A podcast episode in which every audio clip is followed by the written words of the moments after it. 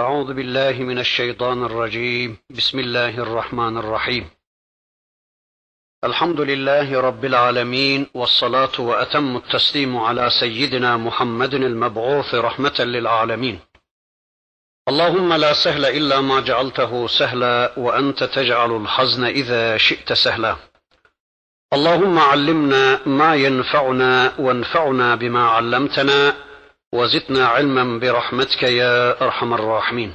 أما بعد يا أيها الذين آمنوا إذا تداينتم بدين إلى أجل مسمى فاكتبوه وليكتب بينكم كاتب بالعدل ولا يأب كاتب أن يكتب كما علمه الله فليكتب وليملل الذي عليه الحق وليتق الله ربه ولا يبخس منه شيئا. فإن كان الذي عليه الحق سفيها أو ضعيفا أو لا يستطيع أن يمل هو فليملل وليه بالعدل. واستشهدوا شهيدين من رجالكم فإن لم يكونا رجلين فرجل وامرأتان ممن ترضون من الشهداء. أن تظل إحداهما فتذكر إحداهما الأخرى. ولا يأبى الشهداء إذا ما دعوا ولا تسأموا أن تكتبوه صغيرا أو كبيرا إلى أجله.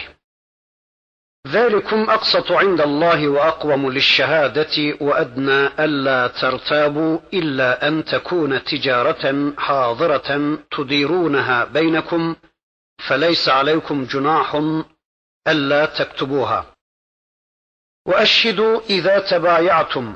ولا يضار كاتب ولا شهيد. وإن تفعلوا فإنه فسوق بكم. واتقوا الله ويعلمكم الله والله بكل شيء عليم. وإن كنتم على سفر ولم تجدوا كاتبا فرهان مقبوضة فإن أمن بعضكم بعضا فليؤدي الذي اؤتمن أمانته وليتق الله ربه. ولا تكتموا الشهادة ومن يكتمها فإنه آثم قلبه. والله بما تعملون عليم. لله ما في السماوات وما في الأرض وإن, وإن تبدوا ما في أنفسكم أو تخفوه يحاسبكم به الله فيغفر لمن يشاء ويعذب من يشاء. والله على كل شيء قدير. إلى آخر الآيات.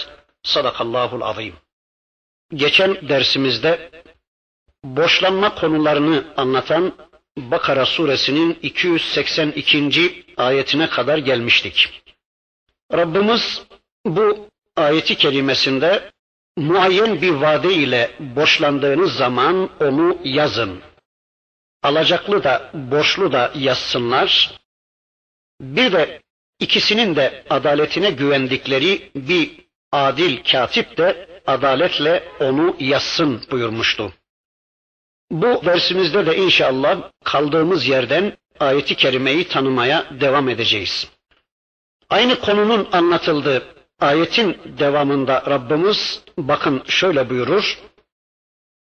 وَلْيَتَّقِ اللّٰهَ رَبَّهُ وَلَا يَبْخَسْ minhu şey'a.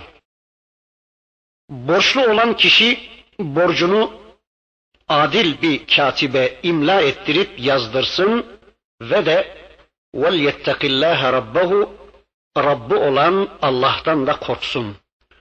Rabbi olan Allah'tan korksun da ve la yebhas minhu şey'a ondan hiçbir şeyi eksiltmesin. Yani borçlu olan kimse bunu yazdırırken de Allah'tan korksun. Yani hem onu yazdırmaktan çekinmesin hem de tarafların üzerinde anlaştıkları bir konuda herhangi bir şey eksiltmek gibi ya da fazlalaştırmak gibi bir yanlışlık yapmaya kalkışmasın diyor Allah. Yani ifadede bir değişiklik ileride ihtilaflara ve yanlış anlamalara sebebiyet verecek bozuk bir cümle yazdırarak gelecekte borcun hukuki şeklini bozacak veya bu borcun tahsilini zorlaştıracak bir yamukluğa tevessül etmeye kalkışmasın. Bu konuda müttaki davransın buyurarak Rabbimiz burada bu borçlanmayı yazacak kişileri kendi ismi ve sıfatlarıyla korkutmaktadır. Rabbinden korksun buyurarak bu konuda yazan ve yazdıran kişilerin müttaki davranmalarını, Allah huzurunda olduklarını unutmamalarını öğütlemektedir. فإن كان الذي عليه الحق سفيها أو ضعيفا أو لا يستطيع أن يمل هو فليملل وليه بالعدل. Eğer borçlu kimse sefihse yahut zayıf birisi ise yahut yazdırmaya gücü yetmeyen bir kimse ise onun yerine velisi adaletle onu yazdırsın diyor Allah. Yani eğer borçlu kişi yani borç alan kişi sefihse yani parasını çarçur edecek, aklı kıt, savurgan, israfçı birisi ise ya da zayıf birisi, çocuksa, deli, cahil veya bunaklık derecesinde yaşlı birisi ise yahut da yazdırmaya gücü yetmeyen, dilsiz, kekeme veya yazılacak dili bilmeyen bir yabancı ise yazdıracak kimsesi bulunmayan birisi ise o zaman velisinin onun aldığı borcu adaletle yazdırması gerekmektedir diyor Allah. وَاسْتَشْهِدُوا شَهِدَيْنِ مِنْ رِجَالِكُمْ Bir de erkeklerinizden de iki şahit tutun. Erkeklerinizden de iki şahit yapın diyor Allah. Yani bu borçlanma işine Müslüman erkeklerinizden iki kişiyi de şahit tutun. Buna göre ayetin bu ifadesine göre anlaşılıyor ki şahitler erkek olmalı, Müslüman olmalı ve de çocuk olmamalıdır. Yani akıl bali olmuş iki kişi olmalıdır. Çocukların ve gayrimüslimlerin müminler üzerine şehadetleri geçerli değildir. Çünkü Rabbimiz burada erkeklerden iki kişi demiyor da erkeklerinizden yani sizden olan, sizin gibi olan, sizin içinizden olan, Müslüman olan erkeklerinizden buyurmuştur. Öyleyse gayrimüslimlerin Müslümanlar üzerine şehadetleri geçerli değildir. Ama gayrimüslimlerin kendi aralarında şehadetlerinin geçerli kabul edildiğini de biliyoruz. Devam ediyor Rabbimiz فَاِنْ لَمْ يَكُونَ رَجُلَيْنِ فَرَجُلٌ وَامْرَأَتَانِ مِمَّنْ تَرْضَوْنَ مِنَ الشُّهَدَاءِ أَنْ تَظِلَّ إِحْدَاهُمَا فَتُذَكِّرَ إِحْدَاهُمَا الْأُخْرَى Eğer iki erkek bulunmazsa şahitlerden razı olacağınız bir erkek ve iki kadın olabilir. Böylece bunlardan bu kadınlardan birisi unuttuğu zaman diğeri ona hatırlatacaktır. Bu ayeti kerimeden, ayetin bu bölümünden anlıyoruz ki eğer bu konuda şahitlik yapabilecek iki erkek bulunmazsa, sizin kendinizden, sizin kendi içinizden, sizden iki erkek bulunmazsa, o zaman razı olacağınız bir erkek ve iki kadın şahitlik etsin diyor Allah. Buradaki razı olacağınız ifadesinden kasıt, dinini, adaletini, dürüstlüğünü kabul ettiğiniz kimseler manasına gelmektedir. İmam-ı Azam Ebu Hanife Hazretlerine göre şahitlerin zahiren Müslüman olmaları, büyük günah işlememiş olmaları ve farzları yerine getiren kimseler olmaları şart koşulmaktadır. Ancak tabi demin de ifade ettim, kafirlerin kendi aralarındaki muamelelerinde birbirlerine şahitlikleri makbul kabul edilmiştir. Burada bir yanlış anlaşılmaya mahal bırakmamak için bir açıklamada bulunmak istiyorum. Burada dikkat ederseniz iki kadının şehadetinin bir erkeğin şehadetine eşit tutulması bu kadınlara hakaret ya da onları küçük düşürmek için değil, o kadınların haklarının korunması bir de alacaklı verecekli arasındaki hakların kaybolmamasını sağlamak içindir. Bunu şöyle kısaca maddeleştireyim inşallah. Evvela kadının fıtratında duygusallık daha ağır basmaktadır. Bu yüzden de yaratılışları gereği kadınlarda aşırı heyecan ve etkilenme söz konusudur. Aşırı heyecan ve etkilenmeler de hafızayı zayıflatıp unutkanlığı arttırır. Nitekim pek çok erkeğin de aşırı heyecan ve etkilenmelerinden ötürü hafızalarına güvenilmemektedir. Dikkat ederseniz her erkek değil, kendisine güvenebileceğiniz adil erkek deniyor ayeti kerimede. Yani bütün erkeklerin de şehadetlerine, adaletlerine güvenilmemektedir. Kendilerine güvenebileceğiniz adil erkekleri şahit tutun deniyor. İkincisi, dışarıda olup bitecek ticaret, alışveriş, boşlanma gibi konulara kadınlar meşgul edilmemelidir. Bu gibi işler esasında erkeklerin işidir. Yani Müslüman bir kadının öyle olup bitenlere şahit olacak bir biçimde ulu orta yanında hiç kimse olmadan dolaşması zaten mümkün değildir. Kadının dışarıda olup biten olaylara karşı hafızasını kapalı tutması kadınlığının gereği mükemmelliktir. Bu yüzden kadın şahit olduğu bir konuyu unutabilir. İşte tek kadın unuttuğu zaman ona unuttuğunu hatırlatacak ikinci bir kadının olması daha iyidir. Şahitlik için kadının oraya buraya götürülmesi, olur olmaz insanlarla konuşmaya zorlanması veya unuttuğu konuyu başka erkeklerin ona hatırlatmaya çalışması bunlar gerçekten hoş şeyler değildir. Ama en azından yanında o konuya şehadet eden bir kadın olursa birisinin unuttuğunu öbürü hatırlatır ve böylece bir hakkın yenmesine fırsat verilmemiş olur. Evet, özetlersek sorumluluğu üzerine yüklenmemiş olan ticaret konusunu kadınların kendilerine dert edinmemelerinden ötürü önemsememiş olabilirler. Yani bu onların ilgi alanlarının genellikle dışındadır. Çünkü Allah onları ticaretle sorumlu tutmamıştır. Yani ev halkının, çoluk çocuğunun e, geçimiyle Allah onları sorumlu tutmamıştır. Onun için sorumlu tutulmadıkları bu konuyu bu kadınlar önemsememiş olabilirler. Bu onların ilgi alanlarının dışında kalmış olabilir. Ve bu yüzden onların bu konuda yanılmaları daha çok mümkündür.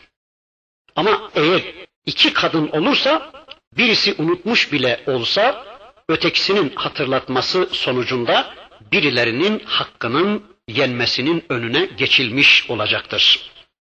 Bir de esasen bu bir iman konusudur. Çünkü Allah böyle demiştir. Aksini düşünmek ve iddia etmek ayetin hükmünü reddetmek olacağından Allah korusun kesinlikle küfürdür. Allah böyle demişse böyledir. Evet, devam ediyor Rabbimiz. وَلَا يَأْبَ الشُّهَدَاءُ اِذَا مَا دُعُوا Şahitler şahitlik için çağrıldıkları zaman da çekinmesinler. Şahitler şehadete çağrıldıkları zaman da bundan çekinmesinler. Bildikleri konuda şehadette bulunsunlar ki insanların hakları kaybolmasın diyor Rabbimiz. Ayetin ifadesinden anlıyoruz ki çağrıldıkları zaman şahitlerin şehadete icabet etmeleri üzerlerine vaciptir. Hatta alimlerimiz bu şahitlerin çağrılmadan da gelip şehadette bulunmaları gerektiğini iddia etmişlerdir. Çünkü insanların mallarının ve haklarının kaybolmaması gerçekten çok önemlidir. Bakın Rabbimiz bir başka ayeti kerimesinde Talak suresindeki bir ayeti kerimesinde bu hususu anlatırken yine şöyle buyurur. Ve akimuş şehadete lillah. Allah için şahitliği ikame edin. Allah için şahitliği yerine getirin. Allah'ın Resulü de bir hadislerinde bakın bu hususu anlatırken şöyle buyurur.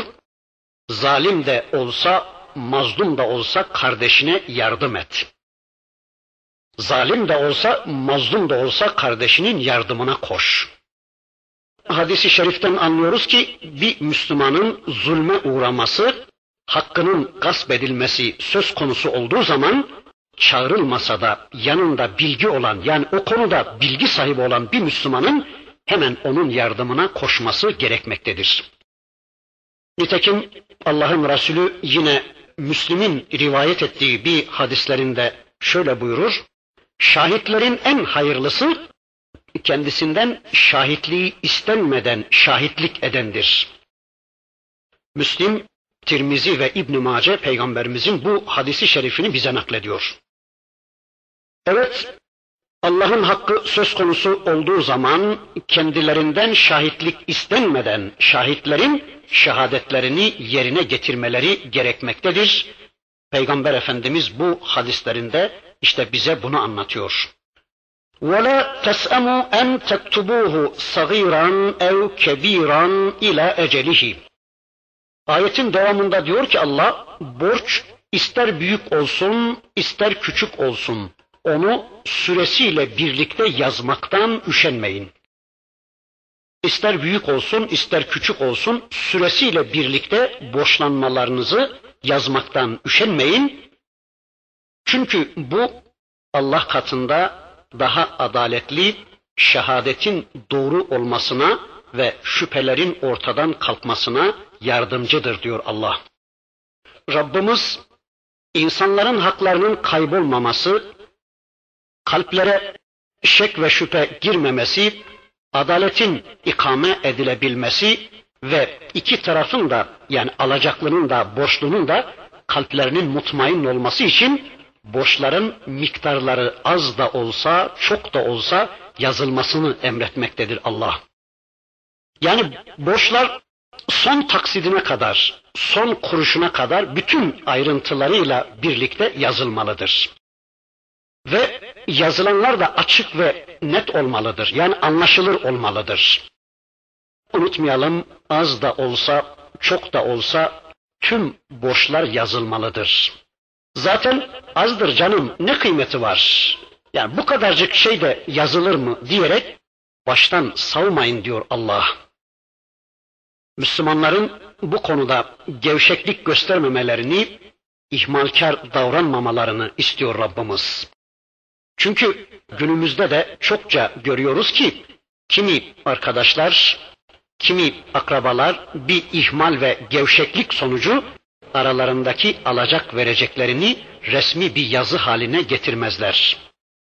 Çünkü sanki bunların açık açık yazılması onların o kişilerin birbirlerine güvensizliği gibi anlaşılmaktadır. Halbuki Rabbimiz bunun tamamen aksine her şeyin açık ve net bir biçimde yazılmasını emretmektedir. Tabi sonunda da yazılmadığı için, gevşeklik gösterildiği için unutmalar ya da hainlikler sebebiyle insanların başlarına çok kötü şeyler gelmektedir. İşte görüyoruz. Unutmayalım Müslümanlar arasında meydana gelen ihtilafların pek çoğu işte buradan gelmektedir. İhmalden ve gevşeklikten kaynaklanmaktadır. Öyleyse bu ihtilaflara sebebiyet vermemek için Rabbimizin buyurduğu biçimde aramızdaki borçlar az da olsa, çok da olsa onu hemen yazmak zorundayız.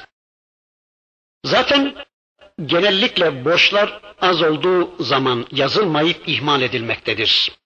Halbuki Rabbimiz az da olsa, çok da olsa yazılması gerektiğini anlatıyor. Bakın Allah'ın Resulü bir hadislerinde bu hususu açıklayarak üç tür kimsenin Allah'a dua ettiğini fakat bunların dualarına icabet edilmediğini, bunların dualarının Allah tarafından hüsnü kabul görmediğini anlatıyor Peygamberimiz. Bunlardan birincisinin karısı yoldan çıkmış olduğu halde onu boşamayan kimse, ikincisinin kendisine yetim malı emanet edilen ama henüz bu yetim olgunlaşmadan malını kendisine teslim eden kimse, bunu Bakara suresinin önceki ayetlerinde anlatmıştı Rabbimiz. Yetimlerin malları onlar büyüyüp de o mallarına sahip çıkacakları zamana kadar bizim yedi eminimizde olmalı. Biz onları korumalıyız ve çoğaltmalıyız. Bunu anlatmıştı Rabbimiz. Bakın burada diyor ki Peygamberimiz kendisine yetim malı teslim edilen fakat henüz bu yetim olgunlaşmadan, Yani o malına sahip çıkacak çağa gelmeden malını o yetime teslim eden kimse. Üçüncüsünün de hiçbir yazılı belge ve delil olmaksızın başkalarına borç veren kimse olduğunu anlatıyor Peygamberimiz. Öyleyse az olsun, çok olsun tüm borçlarımızı yazmak zorundayız. Tüm, tüm borçlarınızı yazın. Çünkü bakın ayetin devamında diyor ki Rabbimiz demin de söyledim. ذَٰلِكُمْ أَقْسَطُ عِنْدَ اللّٰهِ وَأَقْوَمُ لِلشَّهَادَةِ وَأَدْنَا أَلَّا تَرْتَابُوا Böylece ayrıntılarıyla birlikte az olsun, çok olsun borçlarınızın yazılması Allah katında takvaya en uygun olanıdır ve de şahitliğin yerine getirilmesini en iyi şekilde sağlayan ve وَاَدْنَا اَلَّا تَرْتَابُوا ve kuşkuyu yani şüpheye düşmemenize de en büyük sebeptir. Yani böylece kuşkuya düşmezsiniz, şüphelenmezsiniz, birbiriniz hakkında kötü düşünmezsiniz diyor Allah. Ama ayetin devamında Rabbimiz bakın bir istisnadan söz ediyor. İlla en tekune ticareten hadiraten tudirunaha beynekum feleysa aleykum cunahun ella tektubuha. Ancak aranızda peşin alışveriş olursa o zaman onu yazmamanızda size bir günah yoktur. Aynı mecliste ve peşin parayla alışveriş yapıldığı zaman bunun yazılmamasında bir mahzur yoktur. Ayet-i kerimeden bunu anlıyoruz. Ama bu yine de yazmayın anlamına değildir. Yazmayın diye bir emir vermiyor Rabbimiz. Yani yine de yazmanız daha iyidir ama yazmayabilirsiniz demektir bunun manası. Zira böyle peşin para ve peşin mal teslimine dayanan alışverişlerde borç işleminde söz konusu olan endişeler yoktur. Yani mal hemen teslim edilmiş, para da anında ödenmiştir. Bu durumda onu yazmayabilirsiniz ama وَاَشْهِدُوا اِذَا تَبَايَعْتُمْ وَلَا يُضَارَّ كَاتِبٌ وَلَا شَهِيدٌ Alışveriş yaptığınızda da şahit tutun. وَاَشْهِدُوا اِذَا تَبَايَعْتُمْ Alışveriş yaptığınızda şahit tutun. وَلَا يُضَارَّ كَاتِبٌ وَلَا شَهِيدٌ yazana da şehadet edene de zarar verilmesin. Bakın az evvel okuduğum e, ayetin bölümünde peşin alışverişlerde yazmamaya ruhsat veren Rabbimiz yani yazmayabilirsiniz diyen Rabbimiz ayetin hemen devamında diyor ki alışverişlerde şahit tutun diyor.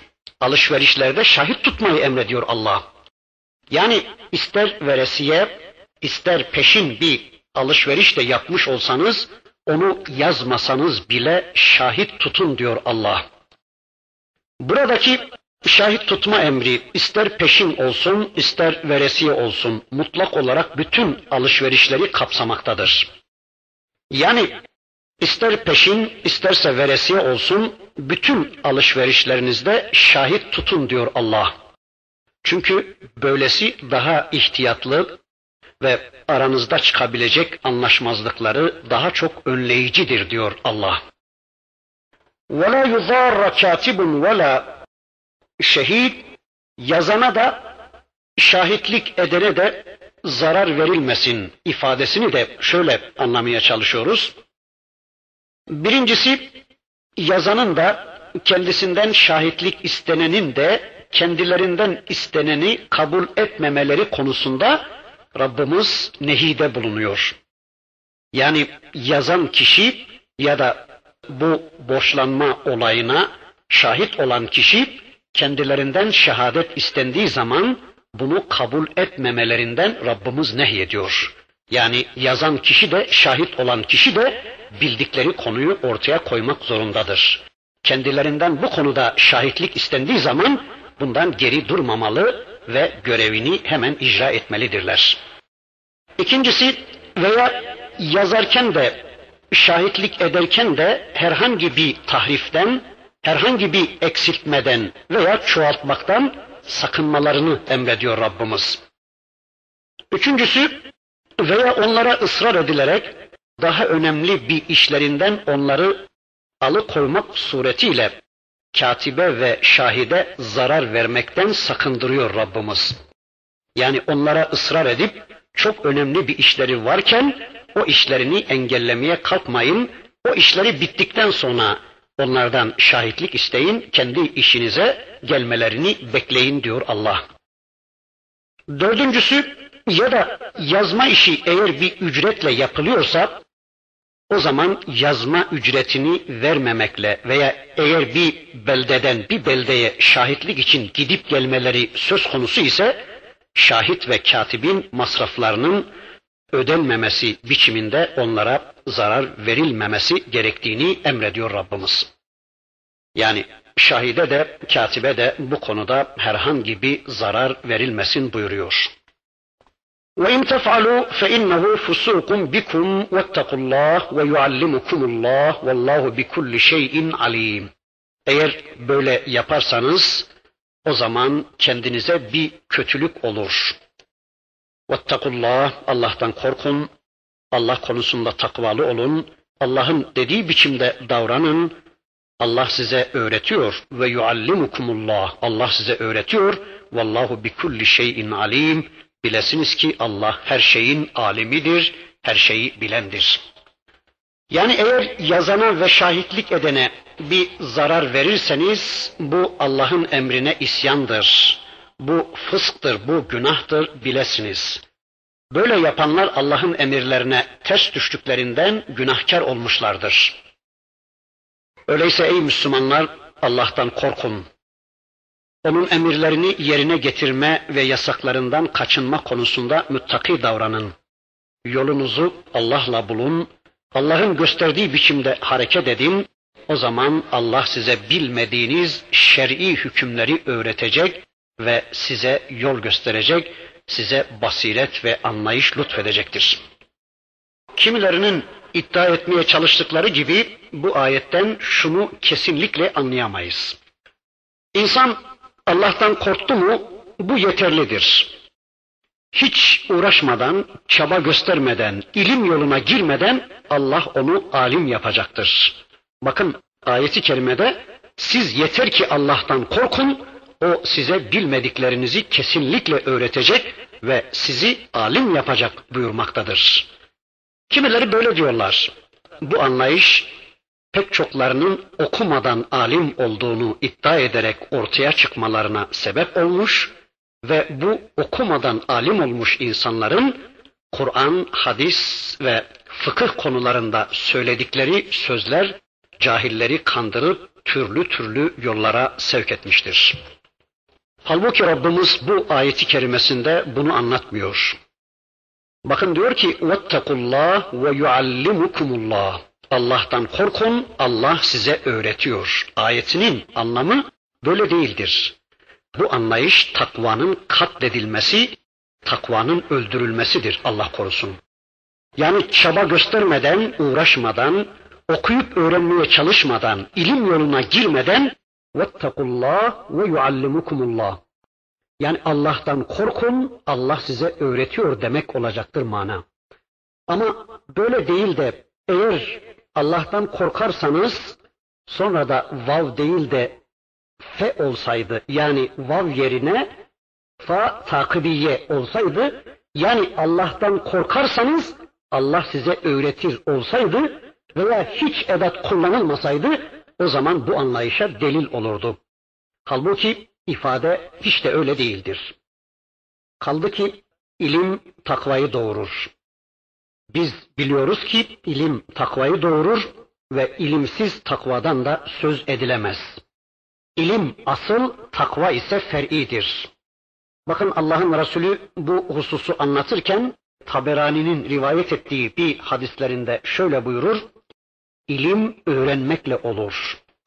İlme, ilim yoluna giren kişi ulaşabilir. İlim ancak öğrenmekle, ilmi talep etmekle elde edilir buyurmakta Allah Resulü Hazreti Muhammed Aleyhisselam. Öyleyse eğer Allah'tan korkarsanız, eğer müttaki davranırsanız Allah size bilmediklerinizi öğretir değil de mana Allah'tan korkun, Allah size bilmediklerinizi öğretmektedir şeklinde olacaktır. Evet bundan sonra yine borçlanma, yine yazma konularını gündeme getiren bir ayeti kerime ile karşı karşıyayız. Bakara suresi ayet 283. Bakın Rabbimiz şöyle buyuruyor. وإن كنتم على سفر ولم تجدوا كاتبا فرهان مقبوضة فإن أمن بعضكم بعضا فليؤدي الذي اؤتمن أمانته وليتق الله ربه ولا تكتموا الشهادة ومن يكتمها فإنه آثم قلبه والله بما تعملون عليم وإن كنتم على سفر ولم تجدوا كاتبا eğer seferde olur da yazacak bir katip bulamazsanız ferihanun makbudatun borca karşılık bir rehin alın. فَاِنْ اَمِنَ بَعْضُكُمْ بَعْضًا فَلْيُؤَدِّ الَّذِي اُتْمِنَ اَمَانَتَهُ وَلْيَتَّقِ اللّٰهَ رَبَّهُ Eğer birbirinize güvenirseniz, birbirinize itimat ederseniz, yazmanız, şahit tutmanız veya rehin almanız gerekmez. Kendisine güvenilen kimse emanetini, borcunu ödesin ve Rabbi olan Allah'tan da korksun. وَلَا تَكْتُمُ الشَّهَادَةَ Şahitliği de gizlemesin. وَمَنْ يَكْتُمْهَا Her kim o şahitliği gizlerse فَاِنَّهُ آثِمٌ kalbuhu. Muhakkak ki o kalbi günahkar olan bir kimsedir. Vallahu bima ta'malun alim. Şüphesiz ki Allah her yaptığınızı hakkıyla bilendir, hakkıyla ona muttali olandır. Ayet-i kerimeye göre yolculukta olup da vadeli alışveriş yapılmışsa veya borç alınmış, verilmişse bunu yazacak, belgeleyecek bir kimse bulunmadığı zaman da kişinin alacağına mukabil rehin alabileceği anlatılıyor. Yani kişinin bu durumda malını koruması konusunda rehin alarak işi sağlama bağlaması isteniyor.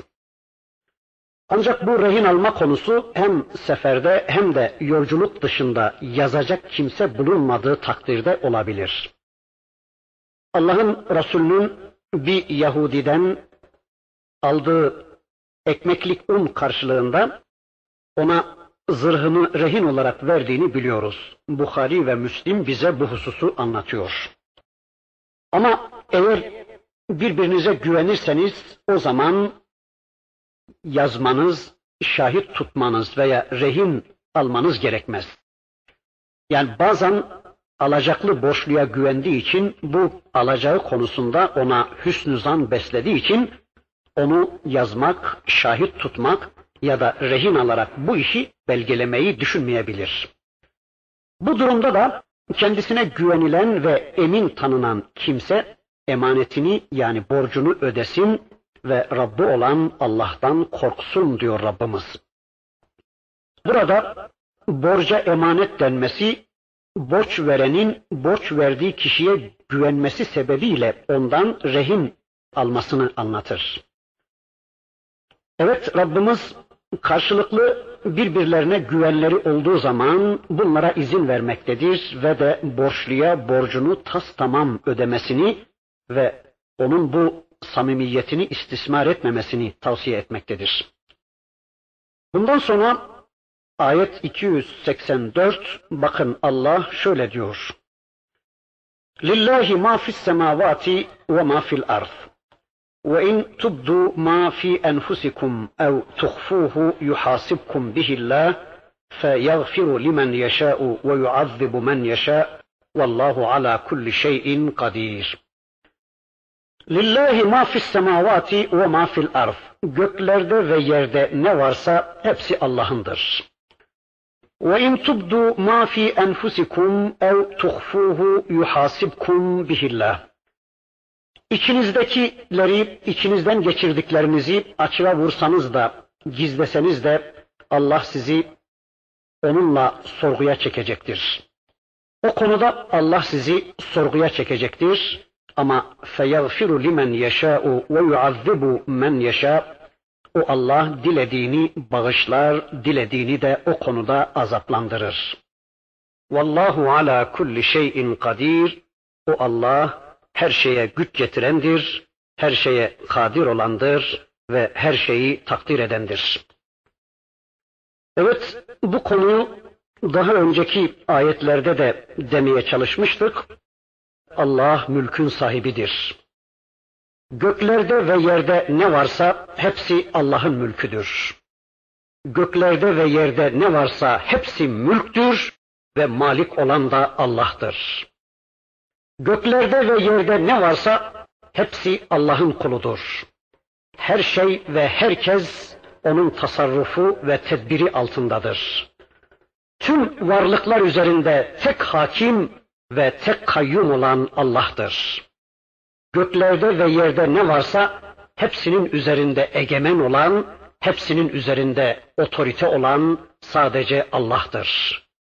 Her varlığın boynundaki kulluk ipinin ucu Allah'ın elindedir. Sadece ona ibadet edilir ve sadece ona teslim olunur. Sadece ona kulluk yapılır ve sadece onun çektiği yere gidilir. Yaratıcının muradı gereği kainatta iradeli yaratılmış olan insan ve cinlerin dışında hiçbir varlık onun emirlerinin ve yasalarının dışına çıkamaz. İnsan ve cinlerin dışında kainatta ne kadar varlık varsa onların doğuştan kulluk iplerinin ucu Allah'ın elindedir. O varlıkların hiçbirisi Allah'ın yasalarının, Allah'ın nizamının, Allah'ın arzularının dışına çıkamaz, Allah'a kafa tutamaz, Allah'a isyan edemez. Hiçbir varlık ona karşı gelemez. Eğer insan ve cinlerin dışında kainatta doğuştan boyunlarındaki kulluk iplerinin ucu Allah'ın elinde olan yani iradesiz olan varlıklardan herhangi biri Allah yasalarının dışına çıkarsa, Allah'ın emirlerinin dışında hareket etmeye başlarsa şüphesiz ki anında yok olur, anında mahvolur. Çünkü onların iradeleri yoktur. Çünkü onların boyunlarındaki kulluk ipinin ucu Allah'ın elindedir. Onlar Allah'ın iradesinin, Allah'ın arzularının dışına çıktığı anda Allah onları mahveder, Allah onları helak eder. Allah hikmeti gereği kainatta sadece insan ve cinlere irade vermiştir. Yani onların boyunlarındaki ipin ucunu doğuştan kendi ellerinde yaratmıştır Allah. Bu yüzden Allah'ın kendilerine verdiği iradeleri sebebiyle insan ve cinler Allah'ın koyduğu yasaların dışına çıkabilme, Allah'ın koyduğu sistemin dışında hareket edebilme, yani Allah'a kafa tutabilme imkanına sahiptirler. Böyle yaptıkları zaman da yani insan ve cinler iradeleri sebebiyle Allah'ın yasalarının dışında hareket ettikleri, Allah'a kafa tuttukları zaman da onlar hem dünyalarını mahvetmiş hem de ahirette büyük azaplara uğramış olacaklardır. Ama eğer insanlar ve cinler dünyada mutlu olmak, ahirette de Allah'ın mükafatlarına nail olmak istiyorlarsa o zaman Allah yasalarına uygun hareket etmek zorundadırlar. Bunun dışında başka bir seçenekleri de yoktur. Evet bu bir tercih meselesidir. Bu bir iman ve teslimiyet meselesidir. Göklerin ve yerin sahibinin Allah olduğuna, göklerde ve yerde yegane egemen varlığın Allah olduğuna iman eden kişi elbette ki tüm hayatında Allah'a ve onun kanunlarına tabi olacaktır. Buna iman eden kişi elbette ki Allah'tan başkalarına tabi olmaktan, Allah'tan başkalarının kanunlarına teslim olmaktan, Allah'tan başkalarının çektiği yere gitmekten, Allah'tan başkalarına kulluk yapmaktan ve Allah'tan başkalarını memnun etmeye çalışmaktan vazgeçecektir. Bu işle ilgisini, alakasını kesecektir. Evet, göklerin ve yerin mülkünün sahibi Allah'tır. Göklerde ve yerde ne varsa hepsi konusunda söz sahibi Allah'tır. Önceki derslerimizde de ifade ettik. Mülkün sahibi Allah'tır demek, o mülkte söz sahibi Allah'tır demektir. Öyleyse madem ki göklerin ve yerin mülkünün sahibi Allah'tır, Öyleyse göklerde ve yerde ne varsa hepsi konusunda söz sahibi Allah'tır. O her şeyi bilmektedir. Onun ilminin ve haberinin dışında hiçbir şey gerçekleşemez. İlmiyle sizi kuşatan Allah, sizin içinizde dışınızda ne varsa hepsini bilmektedir. Yani içinizde bulunanları kalplerinizden geçirdiklerinizi gizleseniz de açığa vursanız da Allah onu bilmektedir ve sizi bilesiniz ki onunla hesaba çekecektir. İçinizden geçirdiğiniz şeyler konusunda Allah sizi hesaba çekecektir.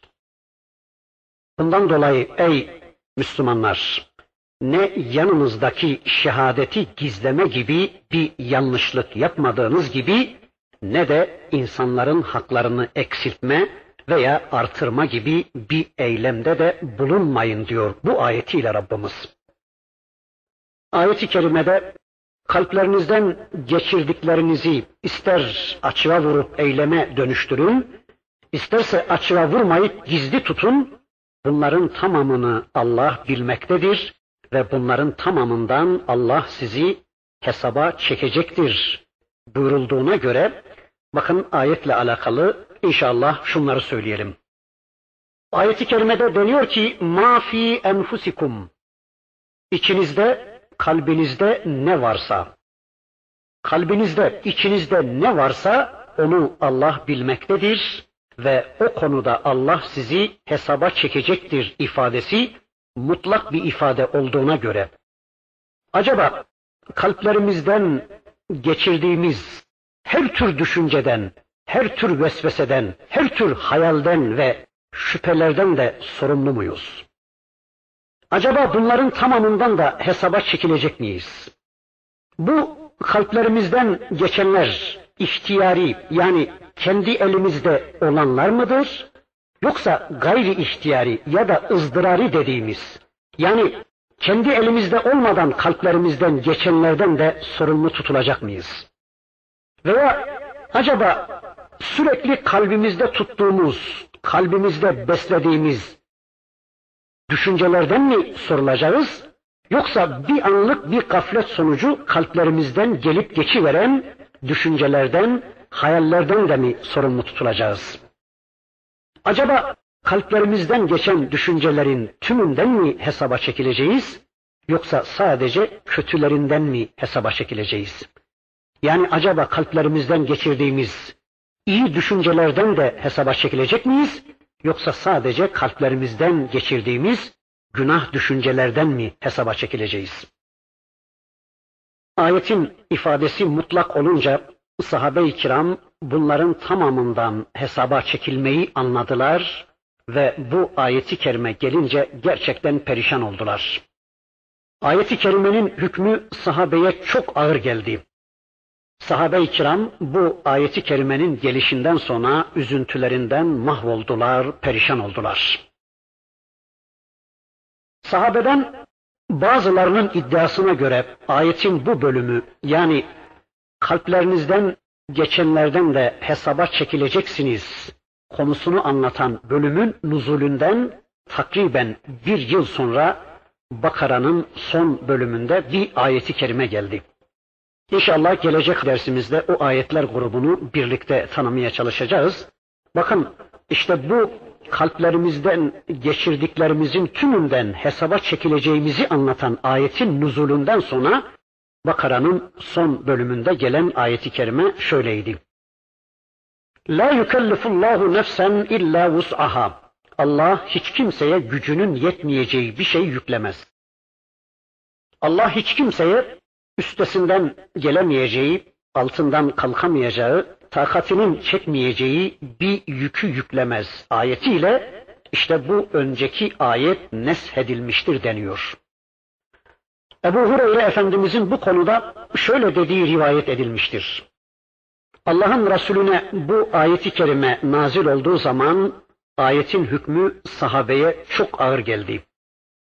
Sahabe-i kiram bu ayetle mahvoldular, kahroldular.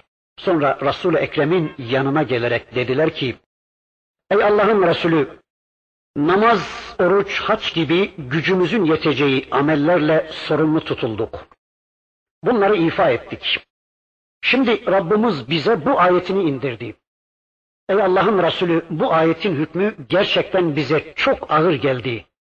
Bunun yükünü kaldıramıyoruz dediler. Bakın bunun üzerine Allah'ın Resulü de onlara şöyle buyurdu. Yoksa sizler daha önceki ehli kitabın dediği gibi işittik ve isyan ettik mi demek istiyorsunuz? Öyle yapmayın. Bilakis işittik ve itaat ettik. Senin affını dileriz ya Rabbi. Senin mağfiretini talep ederiz ya Rabbi.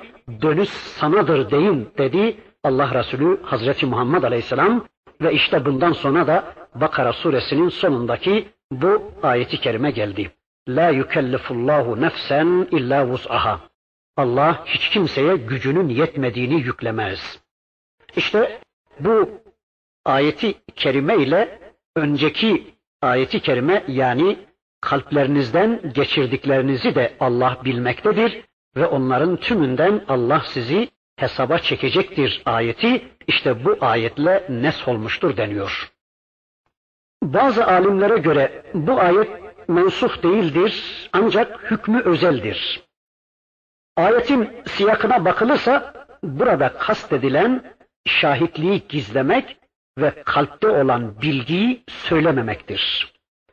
Yani şahitliği gizleyen herkes Allah indinde kalbin eylemi olan bu amelinden sorumlu tutulacaktır. İşte bu ayeti kerimede anlatılan konu şahitliği gizleyen kişi hakkındadır denmiş. Bazı alimler de bu ayetin mensup, mensuh olmayıp manasının kalplerinizden geçirip de kaldırabilme imkanına sahip olup kaldırmadığınız düşüncelerinizden hesaba çekileceksiniz anlamına gelmektedir demişler. Yani kalbinizden bir düşünceyi geçiriyorsunuz, o düşünceyi kalbinizden söküp atma imkanı elinizdeyken buna rağmen o düşünceyi hala kalbinizde barındırmaya kalkarsanız işte bunlardan hesaba çekileceksiniz anlamına gelmektedir ayetin bu bölümü demişler. Çünkü fi zarfı mustakar olduğuna göre öyle gelip geçici bir anlık düşüncelerden değil de içinizde iyice karar kılmış, kalplerinizde yerleşmiş, yani kalplerinizin sahiplendiği, kalplerinizin kabullendiği duygu ve düşüncelerinizden, niyetlerinizden hesaba çekileceksiniz. İşte bu ayeti kerimede Allah bunu anlatıyor demişler. Bir de insanın içinden kendi iradesiyle defedemeyeceği, kendi isteğiyle, kendi iradesiyle söküp atamayacağı bir kısım düşünceler de geçebilir. Yani kendi iradesinin dışında, elinde olmadan insanın kalbinden gelip geçen düşünceler, vesveseler ve hayaller de bunun dışındadır. Çünkü bunlardan kurtulmak insan için her zaman mümkün olmayabilir. Ayet bunları kapsamamaktadır. Deminki hadiste de ifade ettiğim gibi sahabe-i kiram efendilerimiz ayetin bunu da kapsadığını zannederek çok korkmuşlar ve Rabbimiz de bunun üzerine kaldıramayacakları yükü onların üzerine yüklemeyeceğini ifade ediverdi. Dolayısıyla insanın kendi iradesiyle defedemeyeceği, kaldırıp atamayacağı bir kısım düşüncelerin kalpten geçirilmesi buna dahil değildir diyoruz. Evet, insan kalpten geçen ve önüne geçemeyeceği vesvese gibi düşüncelerden dolayı hesaba çekilmeyecektir. Ancak kalpten geçirilen bu düşünceler kalpte kökleşir ve buna göre amel etmeye de niyetlenilirse o zaman bunlardan da hesaba çekilmemiz söz konusu olacaktır. Ama günah işlemeye karar verip bunu kalbinden geçirmekle beraber sonradan bu kararından dolayı pişman olur ve tövbe ederek vazgeçerse kişi işte bu da bağışlanacaktır.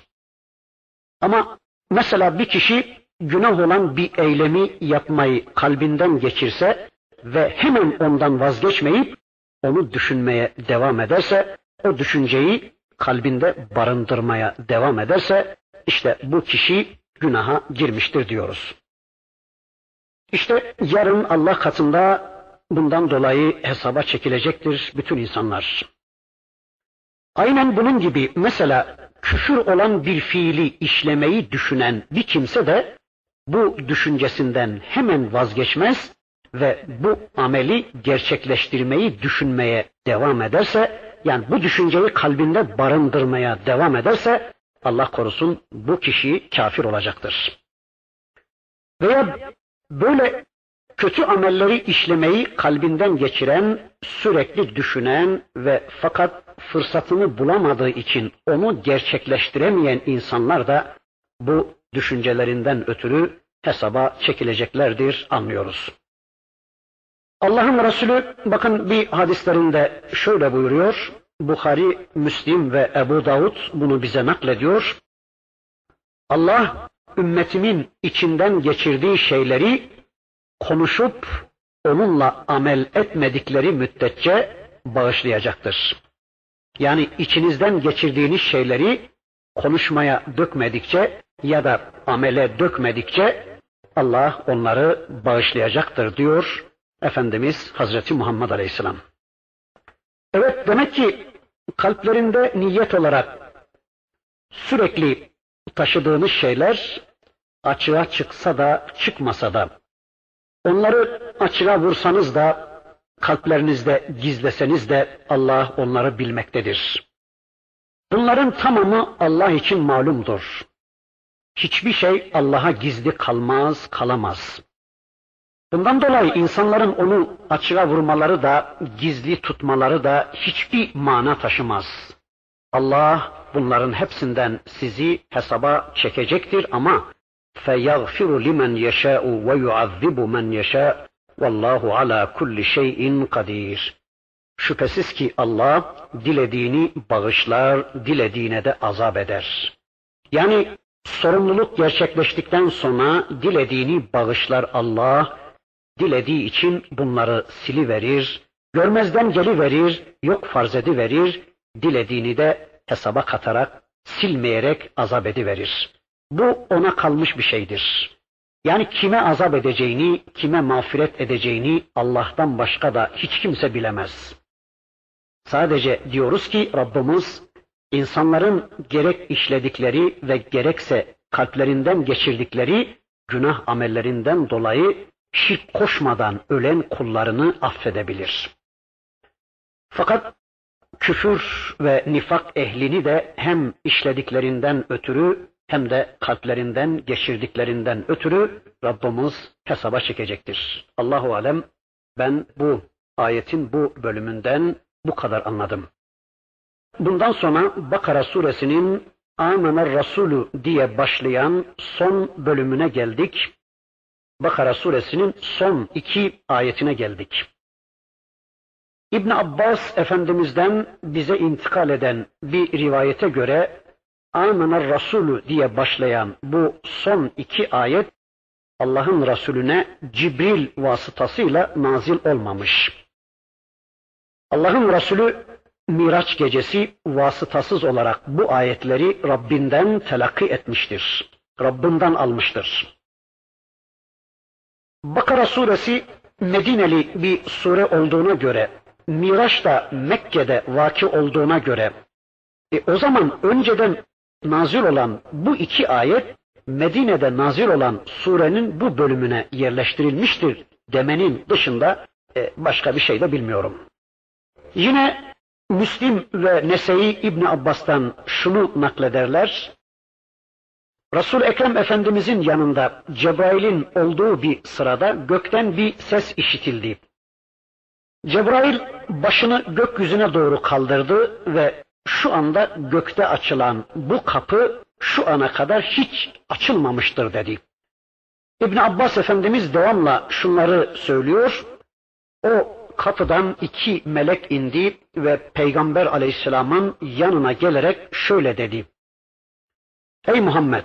Senden önce hiçbir peygambere verilmemiş ve sadece sana verilmiş olan iki nur dolayısıyla bu iki ayet dolayısıyla sana müjdeler olsun dedi. Bu iki nurdan birisi Fatiha suresi, ötekisi de Bakara suresinin son iki ayetidir. Bunlarda okuyup da sana karşılığı verilmeyecek hiçbir harf yoktur buyurulmuştur. Yine Bukhari ve Müslim'de Allah Resulü Hazreti Muhammed Aleyhisselam'ın şöyle buyurduğu rivayet edilir. Bakara suresinin son iki ayetini bir gecede okuyan kişiye bu iki ayet yeterli gelir. Veya kötülüklere karşı işte onu korumaya yeterlidir buyurdu Allah Resulü Hazreti Muhammed Aleyhisselam. Hazreti Ali Efendimiz de Ayetel Kürsi'yi ve Bakara suresinin sonlarını okumadan yatan kişinin İslam'ı gereği gibi kavradığı görüşünde değilim buyuruyor. Çünkü bunlar öyle bir hazinedirler ki sizin peygamberinize arşın altından verilmiştir buyurdu Hazreti Ali Efendimiz.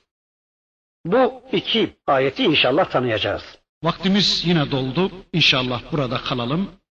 Gelecek dersimizde yine bir şeyler söyledikten sonra Rabbimizin öteki ayetlerini hep birlikte tanımaya geçmek üzere. Velhamdülillahi Rabbil Alemin.